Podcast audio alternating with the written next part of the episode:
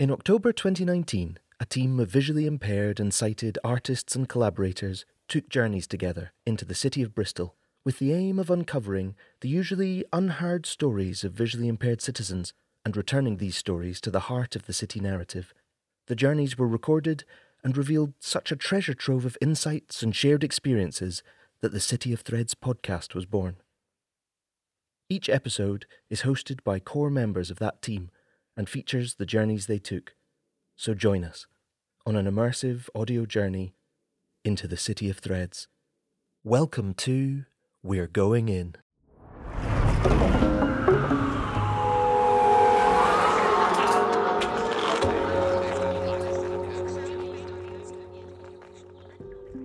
Well, oh, well, well. I'm, I'm just going to say when you first when you first walked into the room, I don't like citrus fruit that Don't much. you? No. Oh, there's something else I've discovered about you. There we are.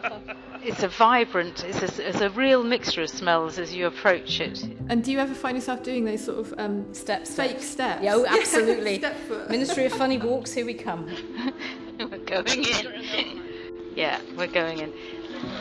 I'm just wondering if it sounds more beautiful than it looks. yeah. Yes, I certainly picked up on the sounds, wind in the trees, the birds, the scents, the smells of food, the surfaces of pavement. I just see the city in a whole new light now. Like a reawakening, isn't it, of the place that you've always taken for granted. Yes, yeah. Experiencing it in a new way, isn't it?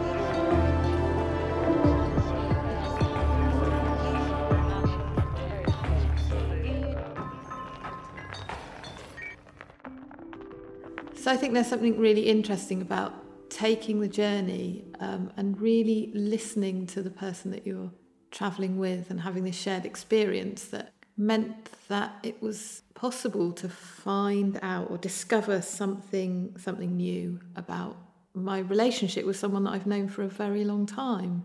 It is that sort of universal thing of um, if in any way you experience the world differently or it's not quite designed, you know, with, with you in mind, if you like, then um, yeah, there's sort of things that we need to understand, I guess, about each other's experiences that help us all to, yeah, just sort of And how- appreciate. how, people adapt, yeah, how very adaptive people are, actually. yeah, That's another thing. People, she she said, you know, if you don't talk about it, then nobody's going to know, and nobody can actually respond to it. You don't have to bleat on about it or make it a big deal, but if if you talk to people about it, then you know that makes it less of a deal. Yeah, and it can kind of become more of just a natural part Yeah. of a conversation. It's sort of one part of who you are, isn't it? It's Yeah. one one kind of strand that makes up who who we all are. And I guess that's true of anyone, isn't it? Really, it's something about um, just having a kind of more whole understanding of of each other and. Um, yeah, not feeling like it's something that is the uh, only thing you want to talk about, but equally also not that you you know something to be shied away from either. I No, guess. as I said, it's part of you.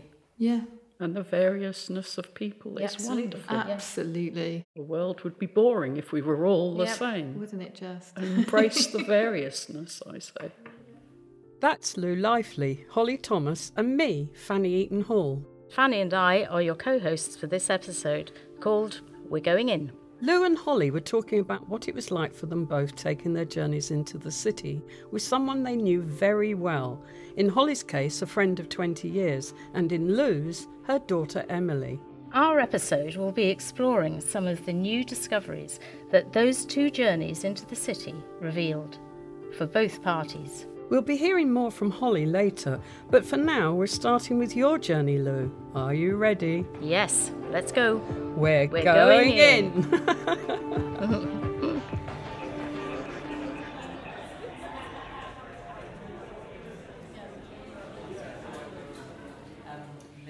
Here's Lou with her daughter Emily in Arnolfini's Light Studio. Arnolfini is a contemporary art centre and gallery situated on the harbour side in the heart of Bristol. They are supporters of the City of Threads project, and their Light Studio is the start and end point for all our journey takers. How do you take your coffee? I'd like it uh, white, please, no sugar. Each journey has been designed by the VI journey lead and is undertaken with a sighted travelling companion of their own choosing. Emily is in her early 20s. Although Lou and Emily have taken lots of trips into the city together, they've never done anything quite like this. And um, there are some biscuits there. Would you like a biscuit? Um, I am quite hungry, but no, I'm okay, thank you. Are you sure you're going to wait?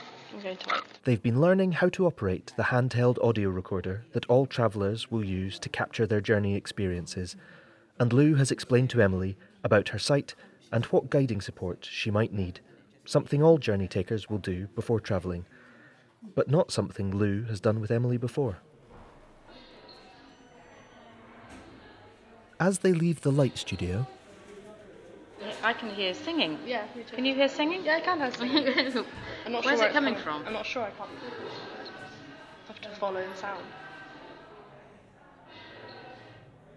they follow the sound to discover the singing belongs to an installation at Arnolfini.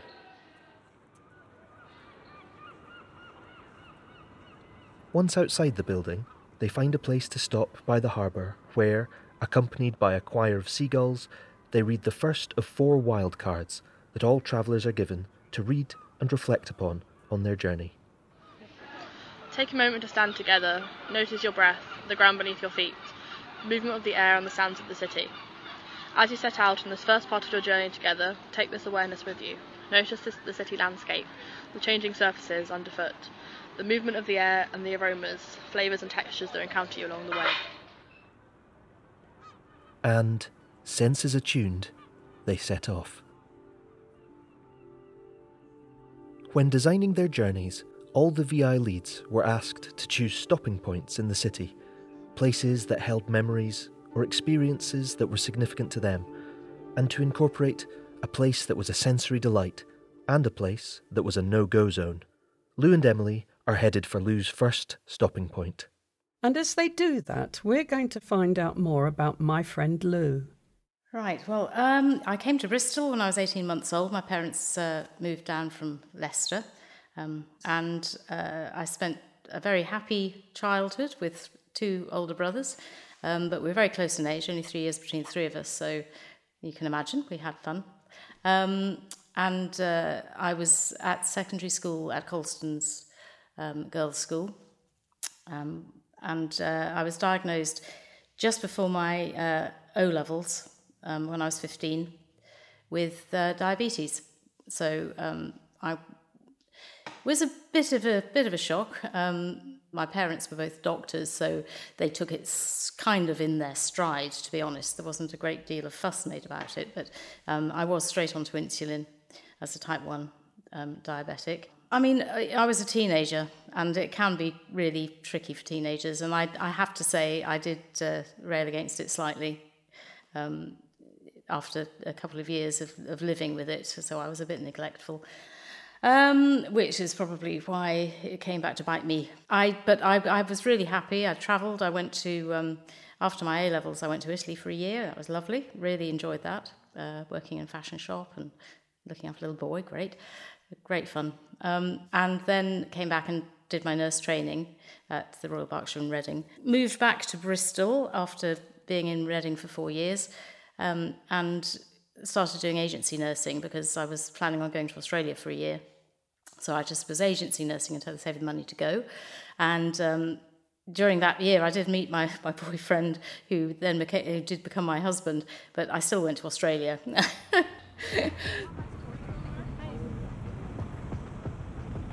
Lou and her daughter Emily have travelled along the harbourside, skirted the edge of the shared space in the city centre, and carried on into the old city to a busy covered market in a Georgian arcade.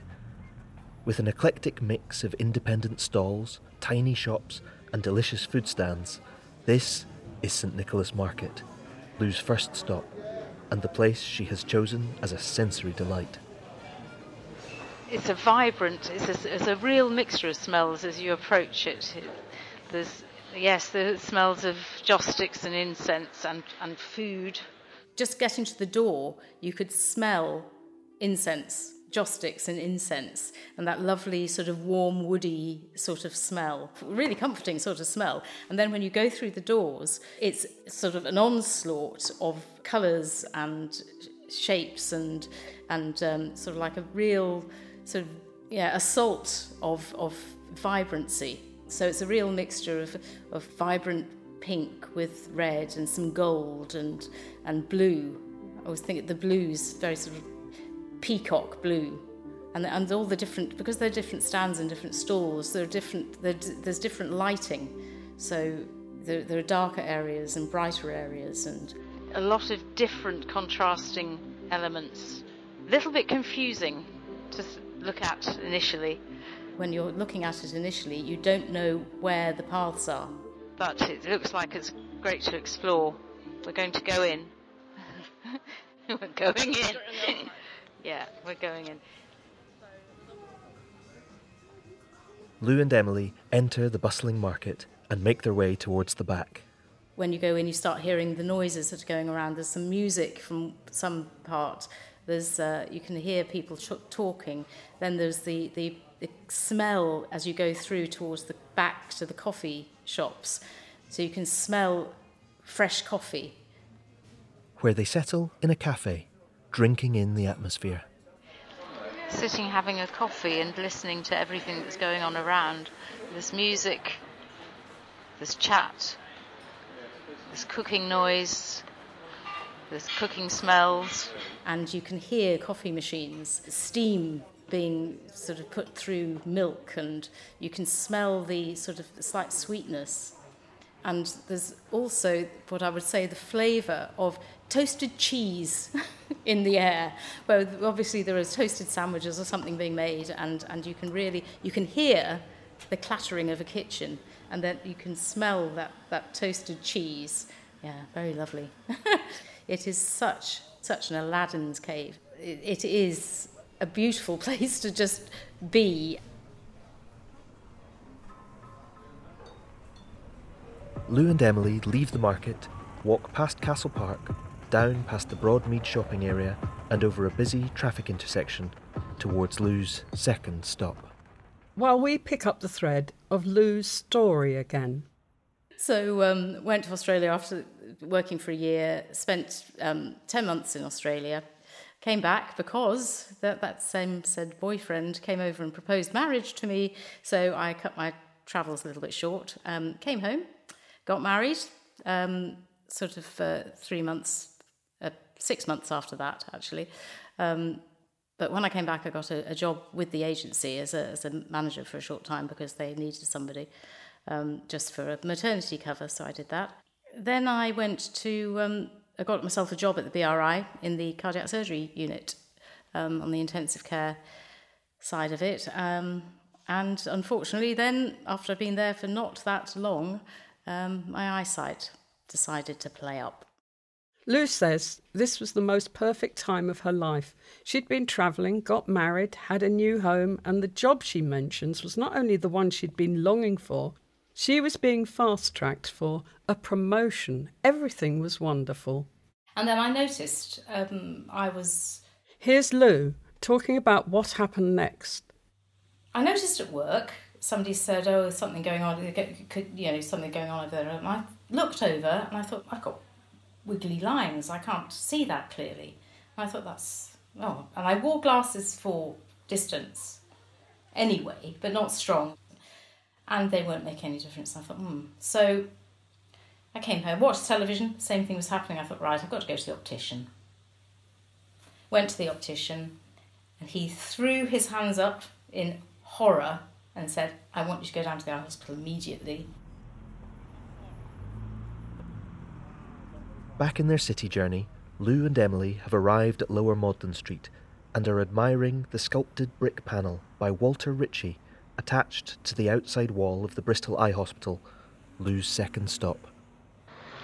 Just arrived at the eye hospital, just feeling the textured wall outside, which is uh,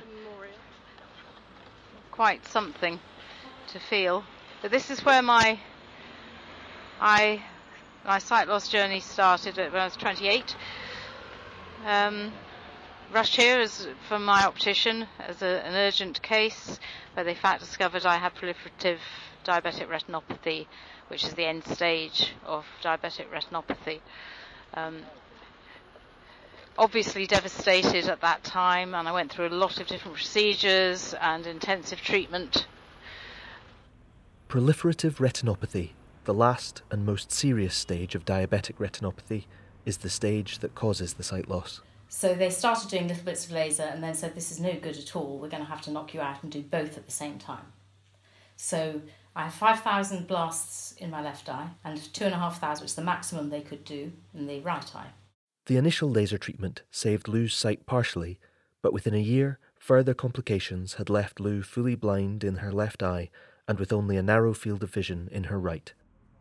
Although I lost the sight in one eye and have got, I've still got partial sight in the other, and I'm very grateful for that. And if they hadn't worked as hard as they did, I may well have no sight at all. So, uh, you know, mixed feelings. Diabetic retinopathy is one of the leading causes of preventable sight loss in the UK. Living with diabetes was just one of the threads that Lou and Fanny discovered connected them when they first met as part of the City of Threads project. Well, oh, well, well, I'm, I'm just going to say when I think um, when you first when you first walked into the room, there was there was there was definitely something. There was an energy about you and your dress sense. I thought there's there's a there's a woman who's very you know together and elegant. Now I know why I like you so much. Yeah, yeah. So all this flannel I give you, yeah. No, it was interesting. It was interesting because because I noticed you when you Mm, came in. You you know you have a presence, but it was also that very first exercise we Mm. had to do, which was talking about a difficult period in our life because we were trying to address emotions and that. And unfortunately, I really touched a nerve with you, Oh, didn't I? yeah. And we found out that we were both diabetics, both insulin dependent, both had daughters, and that was it. Yeah. You know, Yeah. we were sisters, more or less. Yes, I remember the look on your face. You were slightly surprised at my reaction, which, and then it transpired that in fact I'd responded so drastically in a, quite an emotional way, Yeah. very emotionally to Yeah. to the question, Yeah. because um, my blood sugar was very low. We had gone Yeah. to something quite deep, and and maybe that's because your blood sugar was low, because you know our brains go funny. When... Oh, they do. Oh my don't, gosh. don't, well, that's my excuse. I don't know about you, Fanny. No, no, that's very nice. oh, it's my blood sugar. It's my Yes. blood sugar. Yeah, no. Lou and Emily have left the eye hospital. Emily has never heard her mother tell the story of her sight loss before, and as they head off to Lou's third stop, she continues to gain new understandings about her mum and the city, including the hazards and obstacles that Lou faces every day. The unevenness of pavements are a real problem. Uh, they're quite smooth along here. This was a new pavement. The- But it seems to be where tree roots are. They really lift up and they cause trips. Yeah, the trip hazards, as Emily says, tree roots and the Older pavements. older pavements. They encounter more trees, We were just commenting that the number of trees in Bristol is wonderful and beautiful trees, but they do disrupt the pavements quite badly. go through an underpass, Suddenly become very dark, and there are a, a succession of um, A signs in the middle of the pavement. Not the easiest to negotiate. Sudden changes in light are very difficult for me to adapt to. So going through the underpass was like being plunged into a pitch black tunnel. tunnel safely negotiated, they carry on along the pavement until, finally, We've just arrived outside the Colston Hall. now renamed Bristol Beacon, Um, there's a lot of work going on because it's being refurbished at the moment. Well, the, the auditorium's being rebuilt. A little bit hazardous because there are bollards and workmen and signs.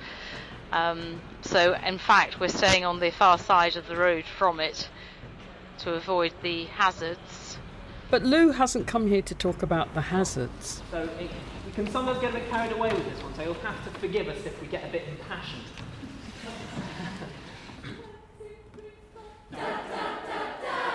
Very important place to me, the Colston Hall. It's been a place where I've seen numerous concerts and I've performed here too.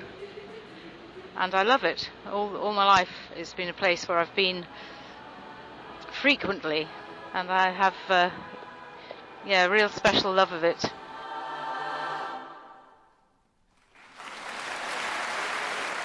Lou told me about the choir she sings in and the performance that they did in the hall. It's the Riff Raff Choir, um, of which actually there are five Riff Raff choirs now in Bristol.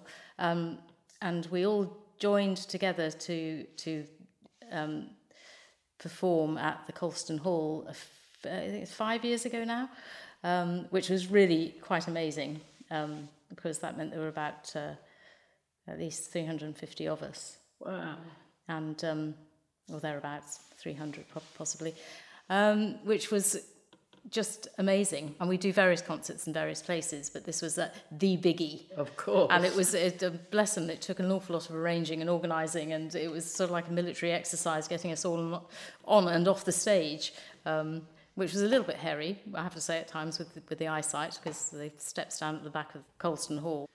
But um, I love, I've been in choirs always. I mean, for as long as I can remember, I've always been in a choir. But I joined this one um, because it just sounded like so much fun, and it is. It's a, it's a no audition, no, no reason, no need to uh, to audition for it. It's a sort of community-based choir, and um, everything's done by ear. Being in the group is just the best. Oh yeah. Oh yes. Because you all feed off each other and you can hear everybody. You know, when you're doing it on your own, you don't you don't get that. You don't get that sort of, you know, the combination and the the sort of atmosphere and the energy from other people. And Lou's favourite song? Last last term we did. Um, oh, now it's gone. My mind's gone blank. oh, but it was my favourite. can't hear, can't, no, dear. can't think of it now. it, was one, it wasn't happy, but it was one of those, uh, oh, Uptown Funk. Oh. Yeah, that was brilliant to do. We did Uptown Funk, and that was, that was great because uh, I loved saying, hot damned.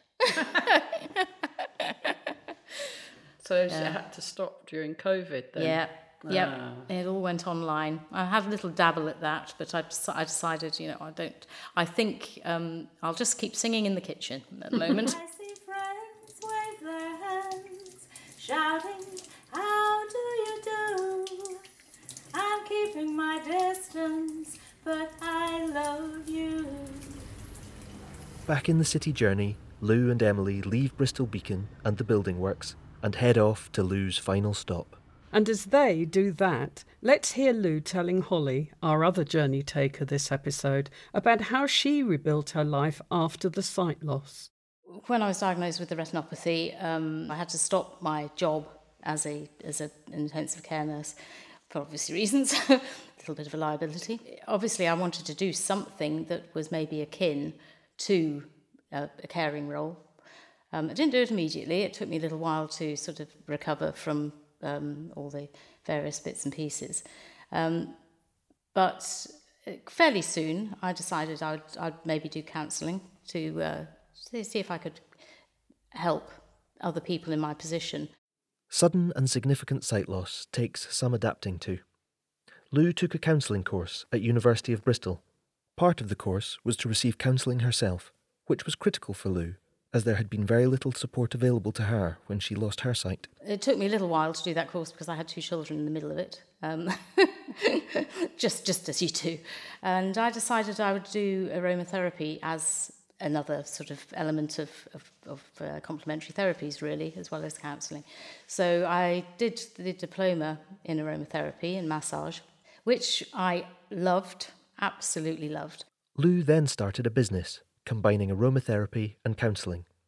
Fueled by both her personal and professional experiences, Lou also volunteered her time at the eye hospital and on a befriending service that was part of an RNIB counselling service, a service that Holly had used herself. So I, I remember accessing the Bristol based RNIB counselling service, um, and I thought it was brilliant. Yeah really brilliant. I don't know if you remember, Lou, but the, there was a point at which the service sort of expanded yes. and they started to, to run um, like art for well-being sessions um, and sensory photography. Absolutely brilliant. Yeah. I really, really thought it was such a such an amazing resource. Um, Yeah, and really sad when it Yeah. all kind of came to an end Yeah. quite abruptly, really. So um, The counselling service, which provided a space for people to talk through the many feelings and challenges that can arise following sight loss, moved from a face to face to a telephone based service as part of RNIB's national restructuring measures in 2017. I don't think there was one person that wasn't sad about it, mm. really. Mm. Lou knows firsthand the importance of this kind of support being available at the right time. I think it's vital. Absolutely vital. It, it is the first thing that people need in order to give them the, the to give them that support, to give them the confidence to then move on, accept what's happening, and move on and get the specific help that they need.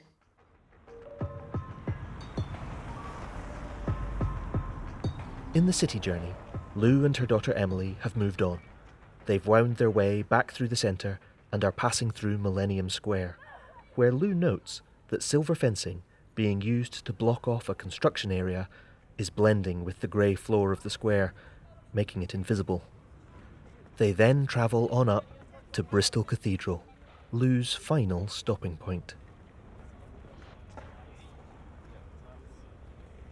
We're at the cathedral. We're actually outside the cathedral at the moment. We'll go in. But I think the cathedral, I'm, I was very privileged to be able to come into the cathedral to listen to the cathedral school choir and have the privilege of uh, having um, prize days and school assemblies in there, which is quite incredible to have in a cathedral of a city. Lou's son was a student at Cathedral School, and as you heard Lou say, she managed to have two children during her retraining after her sight loss. Holly, whose journey we'll be hearing in part two, has a son. They got together to talk parenting. I mean, my children have always known me with um, a visual impairment, although you know I've never actually made a thing of it with them. We so we used to get on really as normally as possible, and one of the things that they always loved were Halloween parties, and we always went. You know, I was went that extra mile. There was a competition for who's the best best costume, and um, the children all decided mine was the best because of my cataract on my left eye, which was just white. So it looked like I had some sort of lens in there. They thought that was so good. That was so good. So I you thought won first I- I won prize. first prize for having a, a, a white eye, which you know, which was no effort needed. And and didn't you have a story about when um something to do with your your contact lens? Yeah, yeah. I had a I had a contact lens, a cosmetic contact lens made, um, so to for the the white eye, so it would look more like the other one. It was actually hand painted, very lovely. Um, but I often couldn't be bothered with it. But um, one day, uh, the the one of the children, again they were quite small, about five. One of them said to me, "Where, what, where's, where's your eye? And I said, oh, I've got it in a box. and I, I said, and they would just laughed and joked. They said, no, you haven't, no, you haven't. And I said, yes, I have. And they were all around the tea table. So I went off and I got it out and I put it on the end of my finger. So it was just like an eye, like an iris and a Yeah, pupil. yeah. And I put it on the end of my finger and put my finger around the door, kitchen door, and said, here we are, I'm watching you. wiggling this lens at the end of my finger. And of course, you know, there was squeals and howls and ah! Oh, that's fantastic.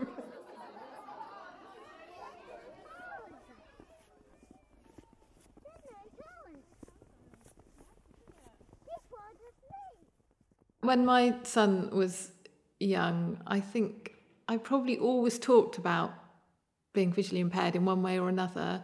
Um, quite often it just came out over practical things where there might be something I couldn't see that he would see, or just for him to be really aware when we were kind of crossing roads and, and that sort of thing, I guess.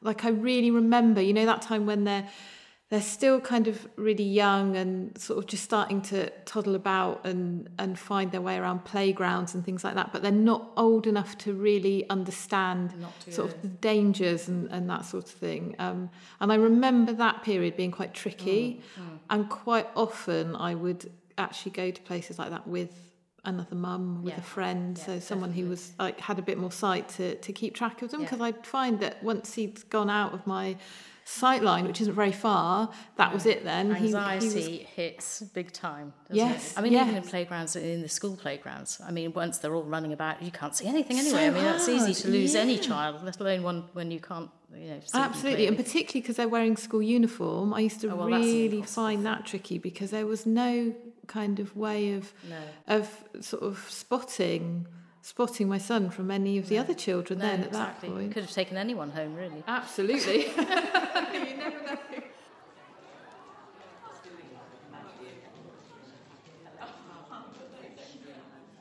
At the end of their city journey, Lou and Emily leave the cathedral behind them and head back to Arnolfini, where coffee and cake and a chance to reflect on what their journey together has revealed to them awaits. I think my perception of visual impairment before this um, was that my mum just kind of got on with it, and I always thought like kind of would forget that she was blind because I'm like, oh, she just you wouldn't really notice. Um, but then after this, it's kind of made me realise all the challenges that she faces and how it's a constant thing to have in your mind, and constant thing you have to focus on. Lou, mm.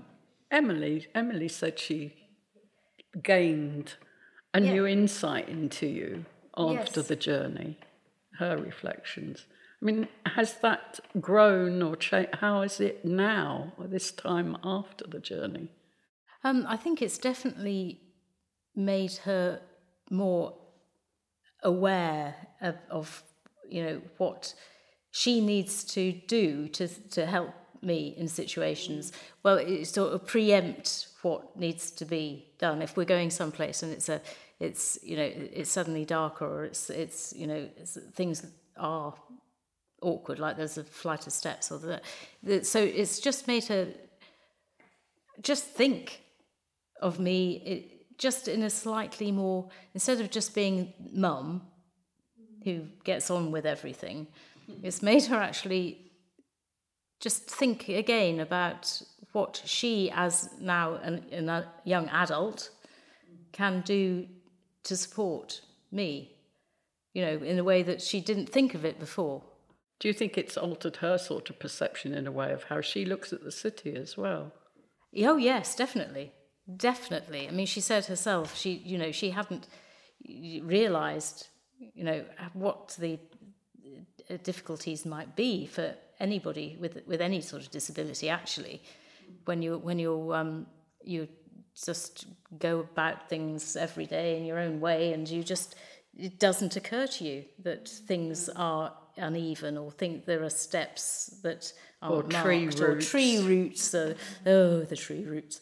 Um, things things that are, are hazardous that normally you just the majority of people would just uh, step over them or st- step round them or or just not have to consider them in such a way. The concentration that is needed for just an everyday journey around the city mm.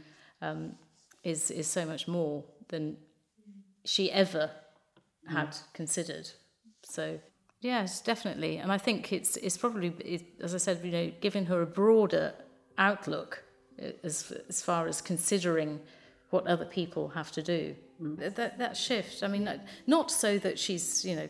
Um, I don't think she ever would be, but sort of all over me saying, "Oh no, you're all right there. Can you do that? Can you?" Do I would not want that at all, but she no. would not do it either. I'm sure.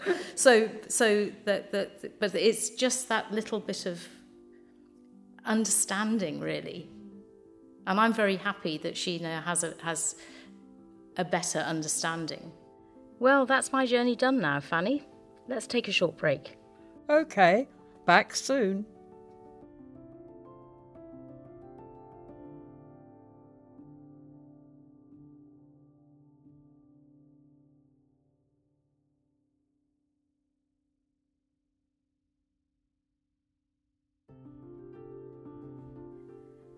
Welcome back to City of Threads. We're going in.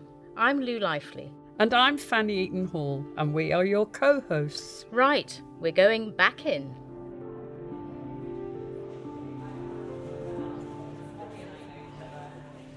Here's Holly at Arnolfini with Ant, her travel companion, just before they set off on their journey.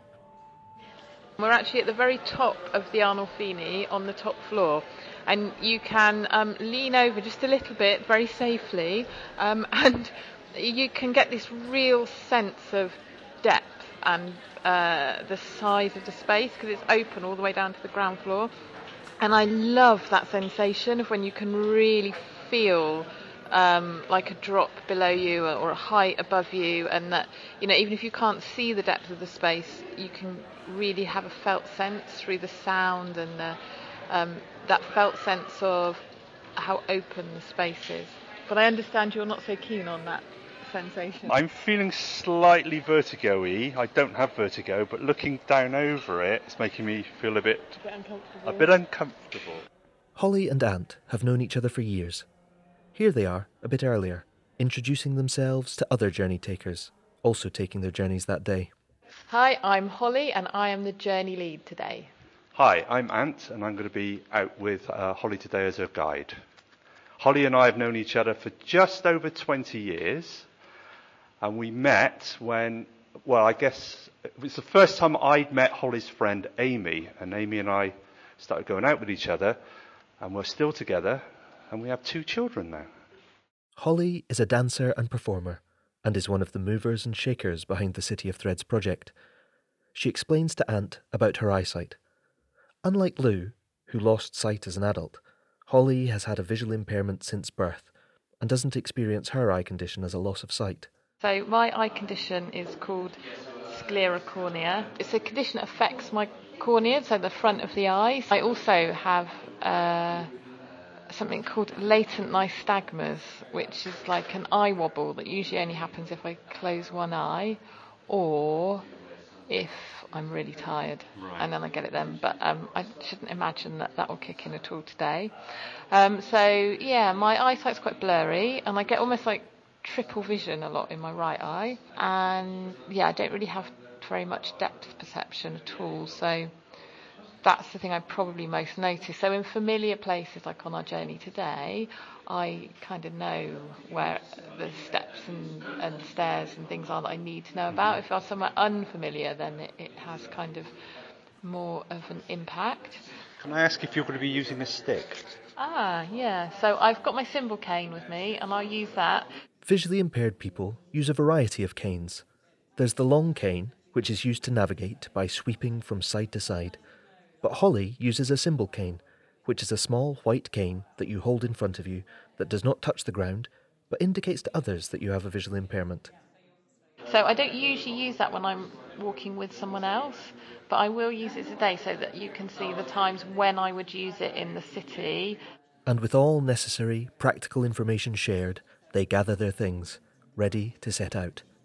Just before they head out of the door, And I'm just going to take one of the um, little orange, like satsumas, and have one of those.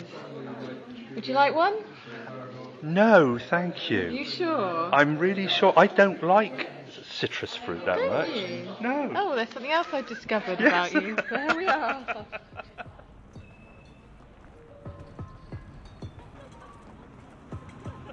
Once outside Arnolfini, they read their first wild card and look for a quiet spot to stand for a moment so Holly can help Ant tune in to the way she experiences the city.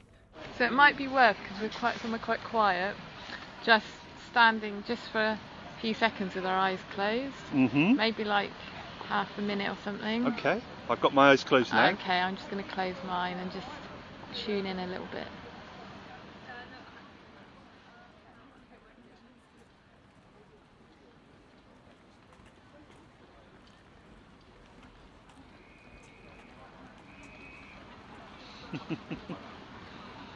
you start to notice things already? Mm. So there's quite a lot of like sound of pedestrians. I heard the sound of the steam train that's over by the M Shed uh, just before we started recording. There Mhm. it is.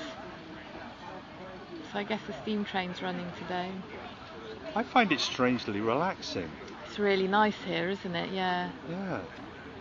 Can you feel the change in the surfaces underneath your feet? Yes, I can. Yeah, suddenly become aware that even Yeah. this pavement is quite uneven. Yeah. Yeah. Textures to it. And then the temperature of the air? Yeah. And it's the voices I'm getting Ah. as well. And footsteps. I really start to notice like the air on my face Mm. And on my hand. Mm. Okay, and then if we open our eyes, And, finely tuned, they set off from Arnolfini towards Holly's first stop. And while they do that, let's hear a bit more about Holly. Holly is from the small seaside town of Burnham on Sea, which is south of Weston super Mare At home, um, I uh, grew up with my mum and dad and um, my sister, um, and also my grandparents. Actually, we all all lived together. Um, but then I went away to a special school, as they were called then, um, when I was six. So I was a boarder from age six um, until I was about 14. And then I spent a couple of years in mainstream school. Um, went away again to do my A levels in specialist school.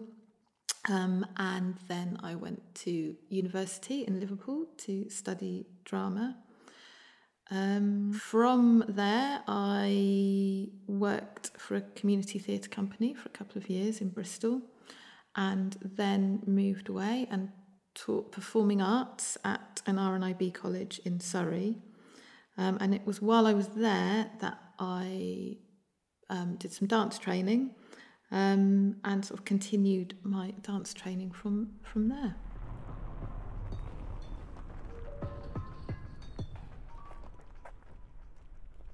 In the city journey, Holly and Ant have arrived at Holly's first stopping point, Queen's Square, a beautiful Georgian park area surrounded by trees and cobbled streets and edged on all four sides by elegant Georgian townhouses. what I really love about Queen Square is it's. I just love the sound. So there's just something about the way that the sound is captured in the square. I don't know how well you can hear it on the recorder, but it's um. It really makes reminds me of being at the seaside. Really makes me think about um, like uh, home, like where I um, where I'm from, where my parents live, um, and it.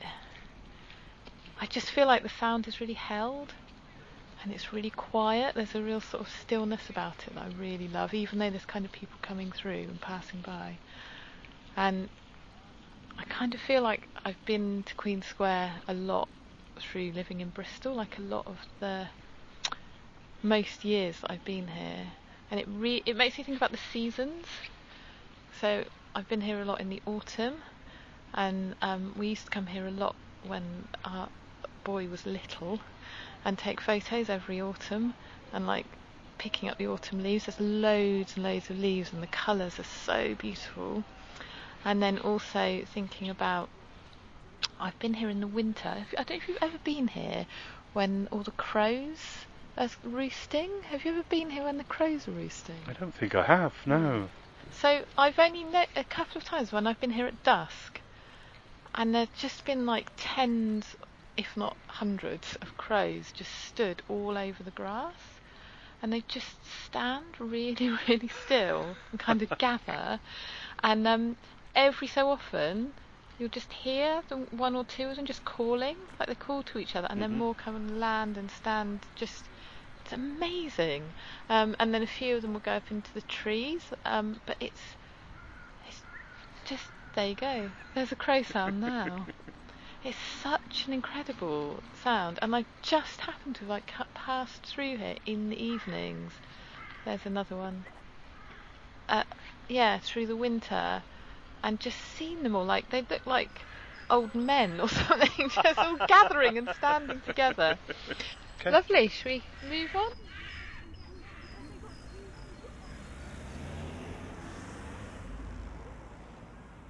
And leaving the atmospheric Queen Square behind them, Holly and Ant head into the busy part of the city towards Holly's second stop, Holly has a sensory awareness of the city that is finely tuned. She credits this to her dance training. Before we follow Holly and Ant onto the next part of their journey, let's hear Holly talking about how she ended up specialising in dance. Whilst I was teaching at um, uh, the RNIB College in, in Redhill in Surrey, um, we were approached by uh, a contemporary dance school called The Place, um, and they uh, were running an education project with a choreographer called Saburo Teshigawara. Um, and they were looking for visually impaired dancers to be part of this project. And they really couldn't find anyone. And I think at that time there were maybe one or two dancers in, in the country who were visually impaired. Um, so they approached us um, and um, asked if any of uh, my students might be interested in being involved in the project. So I went along with um, one of my students um, and took part in some dance training and some workshops there. Um, and then they asked me to be part of the project. This was the turning point for Holly. Not only was she working with a top choreographer and training in a highly disciplined dance form, this is also where she first came across a company called Touchdown Dance, whose director then invited her to join the company. Touchdown Dance is an integrated dance company of sighted and visually impaired dancers um, using contact improvisation um, as the sort of main dance form, um, which essentially is uh, an improvised dance form where you're exploring your sort of connection with your own body and with another dancer. Um, so rather than learning a, a, practice where you sort of watch the teacher um, and try and copy uh, the shape of, of a particular uh, dance move, for example, um, you're actually working from an internal sense of your, your own body. Um, and your own movement. So it was through working with Touchdown that I learned contact improvisation and uh, this sort of somatic approach to, to movement and dance. And this in turn had a knock on effect on how Holly experiences and navigates the city. One of the things about somatic practice is it's about using all of your senses to connect both with your, your own body, but also your surroundings, your environment, and the space around you.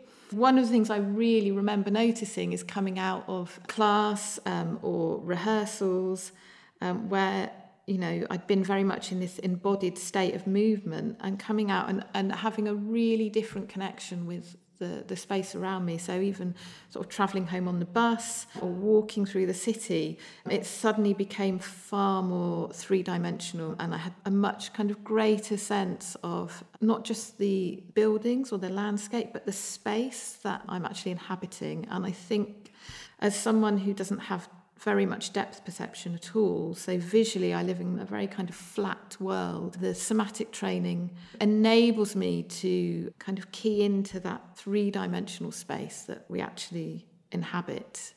As well as her creative dance practice, Holly is also developing audio description that explores how to bring that felt experience of dance to a visually impaired audience. So it just, yeah, completely fascinates me and interests me how you use language and words and description to connect your audience if you're not accessing that visually. Two dancers with eyes closed lie motionless on the ground. They are separated by space, lying on their backs like upturned starfish, their arms and legs outstretched, finding surface against the floor. That was an audio description written by Holly. If you'd like to hear the entirety of it, you can tune in to the immersive sister episode of We're Going In after this. But for now, let's head back to Holly's city journey. Holly and Ant have left Queen's Square and headed towards the city centre by the Cascade Waterfall steps and the shared space. As they pass this area, Holly explains that, though she loves its vibrancy, she wishes it were designed better for visually impaired people. They continue up Bristol's busy Park Street to the narrow, hard to spot corridor that leads to the Folk House, a Bristol gem and Holly's second stop. So we've just arrived at the entrance to the Folk House, and as you might be able to hear, It's very echoey. It's sort of a long, kind of closed corridor, and you can hear the traffic at one end. The Folk House is tucked between a travel agent and a music shop. It's an art and education centre, has a cafe, and is a live music venue. Holly and Ant are still in the corridor. You were just commenting on really noticing the, the sound, how it sounds. Yes, yeah, absolutely, which I probably take for granted usually. That sort of echo. Steps coming up. Which are very nicely marked Yes. with yellow, Yellow. edging, so Yes. I know exactly Thank you. where they were. Yeah. Thank you. They come out the other end into a peaceful courtyard. And then there's this nice little courtyard. Yeah. It's nice and quiet. I do like finding all these quiet places close to the centre. So, do you think it's open? Yes, it's open. I wanted to come to the folk house because um, I really, really associate being in Bristol and discovering Bristol because I came here, I kind of moved to Bristol when I was in my mid 20s, I think, early 20s. And I remember coming here to the folk house and I'd never really been anywhere quite like it before. Um, and I love the fact that it hasn't changed at all, really, in the whole sort of 20 years that I've, I've been in Bristol. Um, I feel incredibly comfortable here, and really, I- I love that there's this sort of independent place that makes music and dance and arts that's just so warm and friendly, and it's on Park Street. I actually I probably first came here with your partner, Amy. So, um, Amy, as you know, Amy and I went to university together, and I really discovered Bristol through Amy. Holly says being a boarder at school meant that while her family home was still very much her home, she had never felt part of a wider community or place. But Bristol was that place, a perfect fit. So she invited me to do some puppet shows with her at festivals, and uh, so I used to come and stay in the summer uh, and stay with her, and we'd do all these crazy puppet shows together um, and make puppets and go off to loads of different festivals and entertain the kids. Um, and yeah, it was great fun. And so I'm sure it was probably Amy that I first came here with. And Holly and Amy are still coming here, all these years later. We came here three weeks ago to see a singer called Rory McLeod, who me and Amy have been to see, yeah, over the years, and we used to see him quite a lot when we were younger. Um, and we both really love him. He's a folk singer, but he sings about real, real people's lives, I guess, quite a lot. Whilst we were here um, a couple of weeks ago, I was very involved in planning these journeys. We were at that time of planning all these journeys that we're now all taking around the city. And um, Rory played a song that I'd not heard him play before, um, which is quite unusual because he's got kind of a, a set that I know quite well. Um, and it was such a beautiful song, and it's a cover, I think, um, from another singer called Ewan Mc- MacColl, I think. MacColl, yeah. Ewan MacColl. Um, and it had some words about journeying, and it just really struck me um, whilst thinking about these journeys that these words sort of appeared and I heard them. Um, so I wanted to just read them out. So can I just ask you to hold the microphone? There was just a few lines that um, made me think about probably more widely about what it is to journey. May your wings be strong, may your days be long, safe be your journey. Each of you bears inside of you the gift of love. May it bring you light and warmth and the pleasure of giving. Eagerly savour each new day and the taste of its mouth. Never lose sight of the thrill and the joy of living. So Holly and Ant leave the warmth and bustle of the Folk House Cafe, go back down the corridor, turn right down Park Street, and head towards the cathedral, which is Holly's last stop. But on their way, they get diverted by a beautiful sound. Can probably hear the waterfall, mm-hmm. which is really lovely. Do you think? I'm just wondering if it sounds more beautiful than it looks. Yeah. yeah. The sound is being created by the functional looking fountains outside the council house. Yeah, I mean, it's just a bit of moving water, isn't it? Yeah, because it's a beautiful sound. And finally, they end up at the cathedral, Holly's final stop. We're just by the cathedral, and I will tell you a little bit about this before we go in. The cathedral is a place Holly discovered as part of an artist course she did, and it turned out to be another one of these quiet places of sanctuary that Holly loves, close to the city centre. I'm not, as you know, a religious person at all, but I just found this like place of stillness and sanctuary and somewhere to rest and contemplate. They go into the cathedral vestibule, ready to sample the peace and tranquility. Oh, it sounds like the organ's on. So we'll hear the organ, and I'm just going to ask you just to be really. One thing I always notice in here is the smell. Just right. notice the smell. Okay, okay. They open the heavy wooden doors to the main space and go in. The smell's amazing.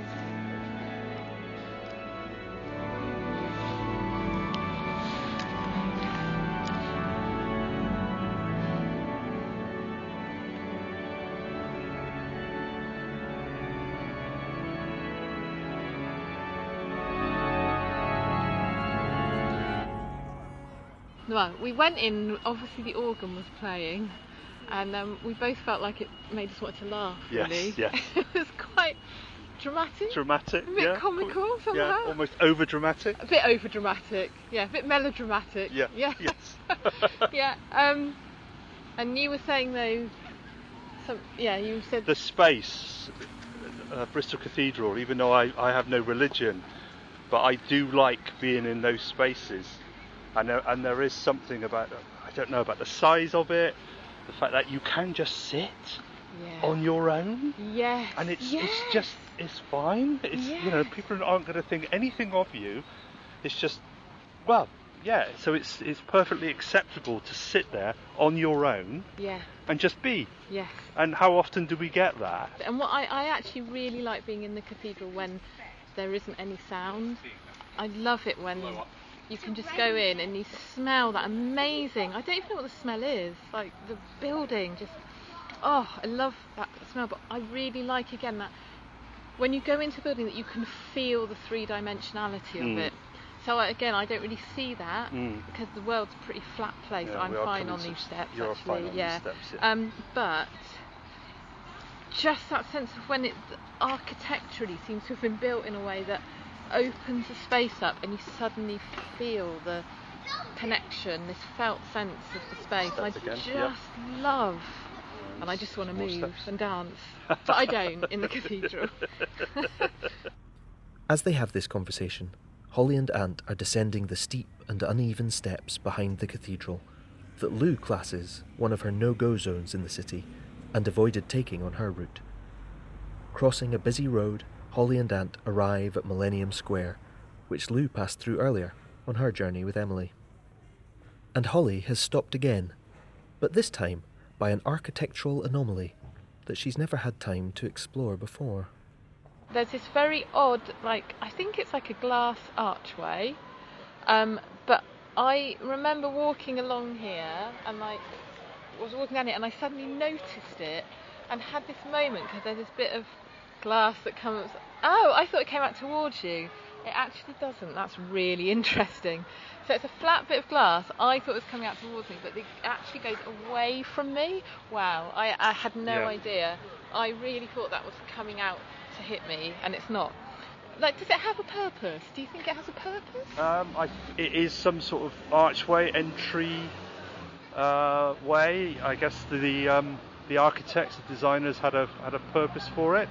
Maybe it deflects Maybe. sound. I don't know. Ah, could be. Maybe I don't know. Maybe that's what it is. Don't know. Very confusing though. Hmm.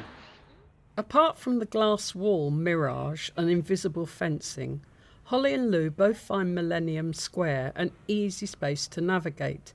But here they are talking about other kinds of tricks their eyesight can play on them. It wasn't a glass wall, it was a glass archway.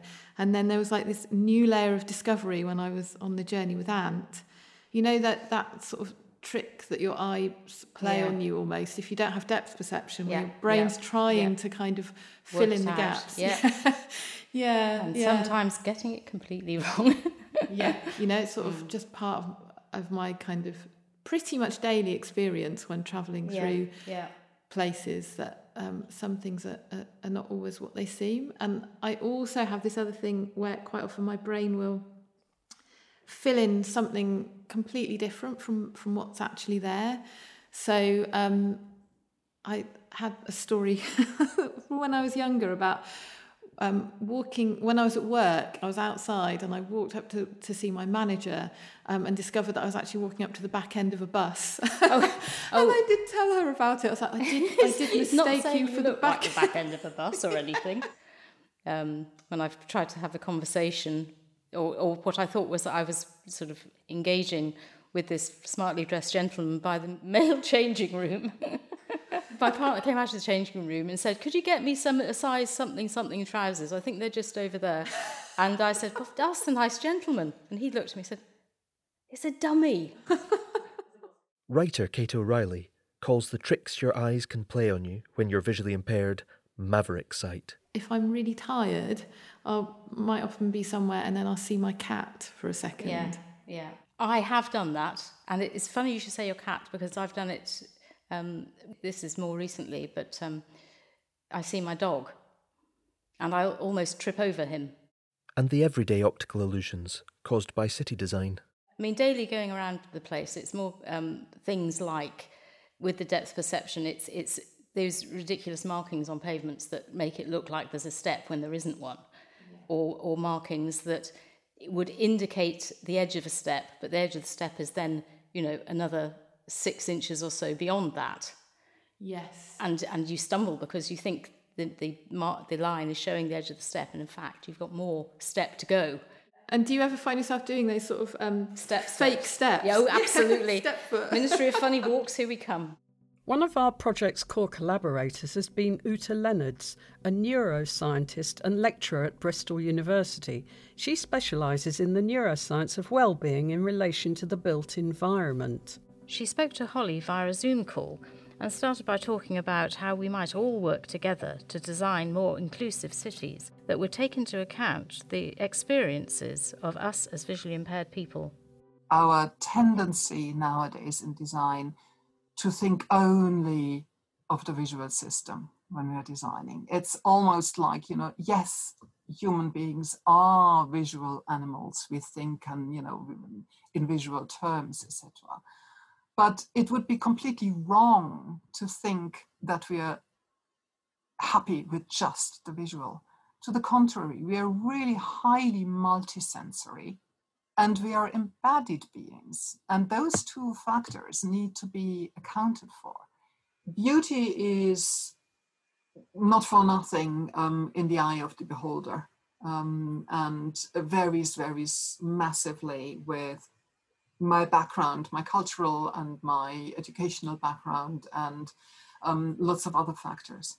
What varies far less, and what is most certainly far more important than beauty, um, is the comfort you're experiencing, because that is a direct physiological measure. So it's that what we need to try to figure out what is it what provides you with the comfort you need? All our senses need to work together. And if that information which we receive from all the different senses is coming together in a sensible and congruent way, that means if that tells the same story about the outside world, then it's easy to understand the environment we're in. For example, if I walk in a forest and I see branches on the floor, then I know before I step on those branches, not only that the branches might be dangerous and I could slip, but also how it might feel to step on them and how it will sound when they crack. In cities, however, that design is not at all always congruent. And you've brought this beautiful example of the pavement outside there, where you say, uh, it looks and it feels different as if there is an edge coming up, a step coming up. And, you know, so your visual information warns you that you might fall um, because there is something which is not real and doesn't fit together between the information your visual system gives you and how the outside world really is physically set up. So by designing for something which looks spectacular on the visual side, we might actually override the information we need and we get from our other senses to really make sense of the world. So we're speaking a little bit of what we call um, visual clutter or visual noise. Ute explained why Millennium Square is a space that is congruent for both Lou and Holly. All of a sudden, you have all the information which comes together, the sound which travels and comes back to you, and therefore gives you a feel of how big that space is, where the boundaries are, you feel really comfortable because you can actually thrive in there. The other example, which I really, really loved, was Lou's experience of St. Nicholas Market, where she goes and really talks about the multisensory experience of sounds, smells, colors, lights, you know, which is on one side almost confusing the first moment because there is so much of it. But because they're all working in harmony, they work together, they join up to an experience which leads her to feel pleasure and delight and comfort. And that's far more than what vision on its own could cater for. And what might our VI experience of travelling through the city offer our sighted travelling companion? There are actually some things all of a sudden coming up which they have ignored before, which are lovely and beautiful, actually more beautiful than the visual input. Um, I love the fountain example you're giving, um, where you say the fountain as such is visually actually quite brutal, but the sound is absolutely stunning. I think when we come and we look at it as a whole, how the whole body is affected, we will find that then actually things start to become far clearer. You are a specialist in, in one way and can tell me things which I might not see. I can provide the science and I can provide, you know, what is going on in the brain and how different senses might come together and, you know, put the mechanisms in place. The designers can give me again some completely different um, aspect. An artist might be able to then make it graspable for everybody by providing beautiful examples to play with and to experience the different kinds of experiences um, other people might have. And through all these people, bringing them together, that's how we get further. Nobody on their own can do that. Ute goes on to describe a space that engages all the senses. The cathedral, and you have the smell, you have the sound, you have the stillness, which is also almost, you know, a kind of special kind of sound, and the visual um, softness of the environment gives you a feel of freedom because the space is really enveloping you almost like you know um, embracing you and therefore allowing you to actually let your embodied being fully relaxed in it and open up and all these different factors need to be taken together and appreciate the beauty of, of the other senses and how we could use them to, to make the city more navigable but also more beautiful for everybody.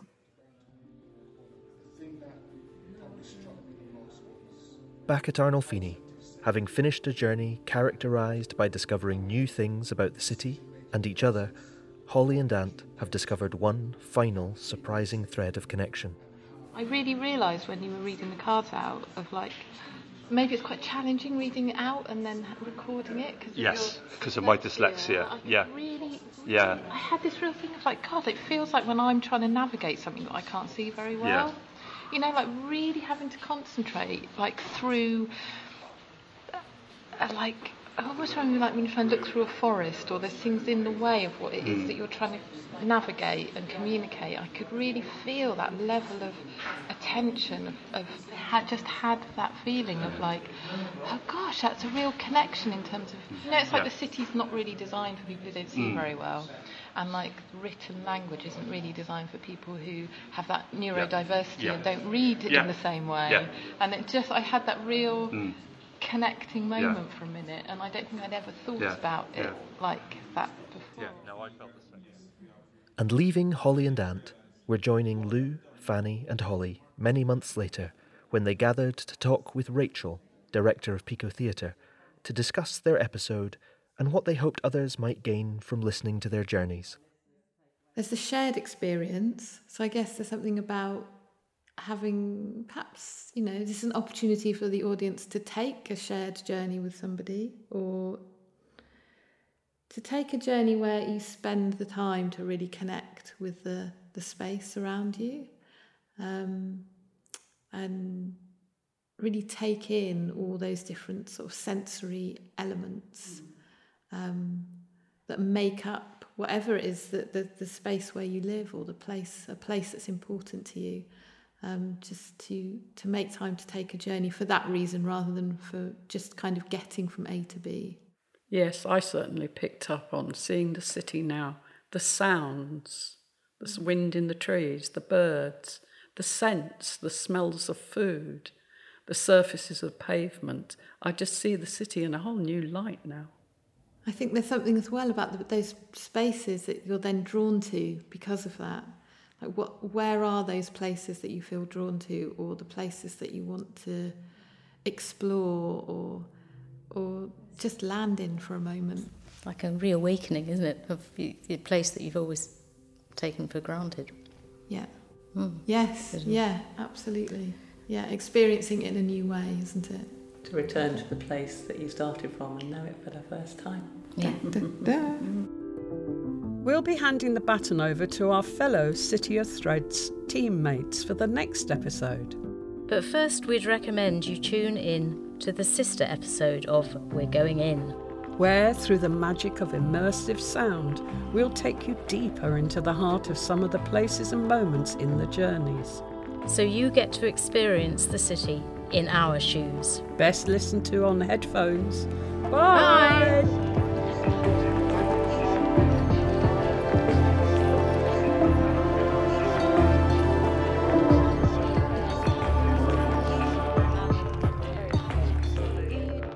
To find out more about these podcasts and the people featured in this episode, you can find additional information at www.partexchangeco.org.uk.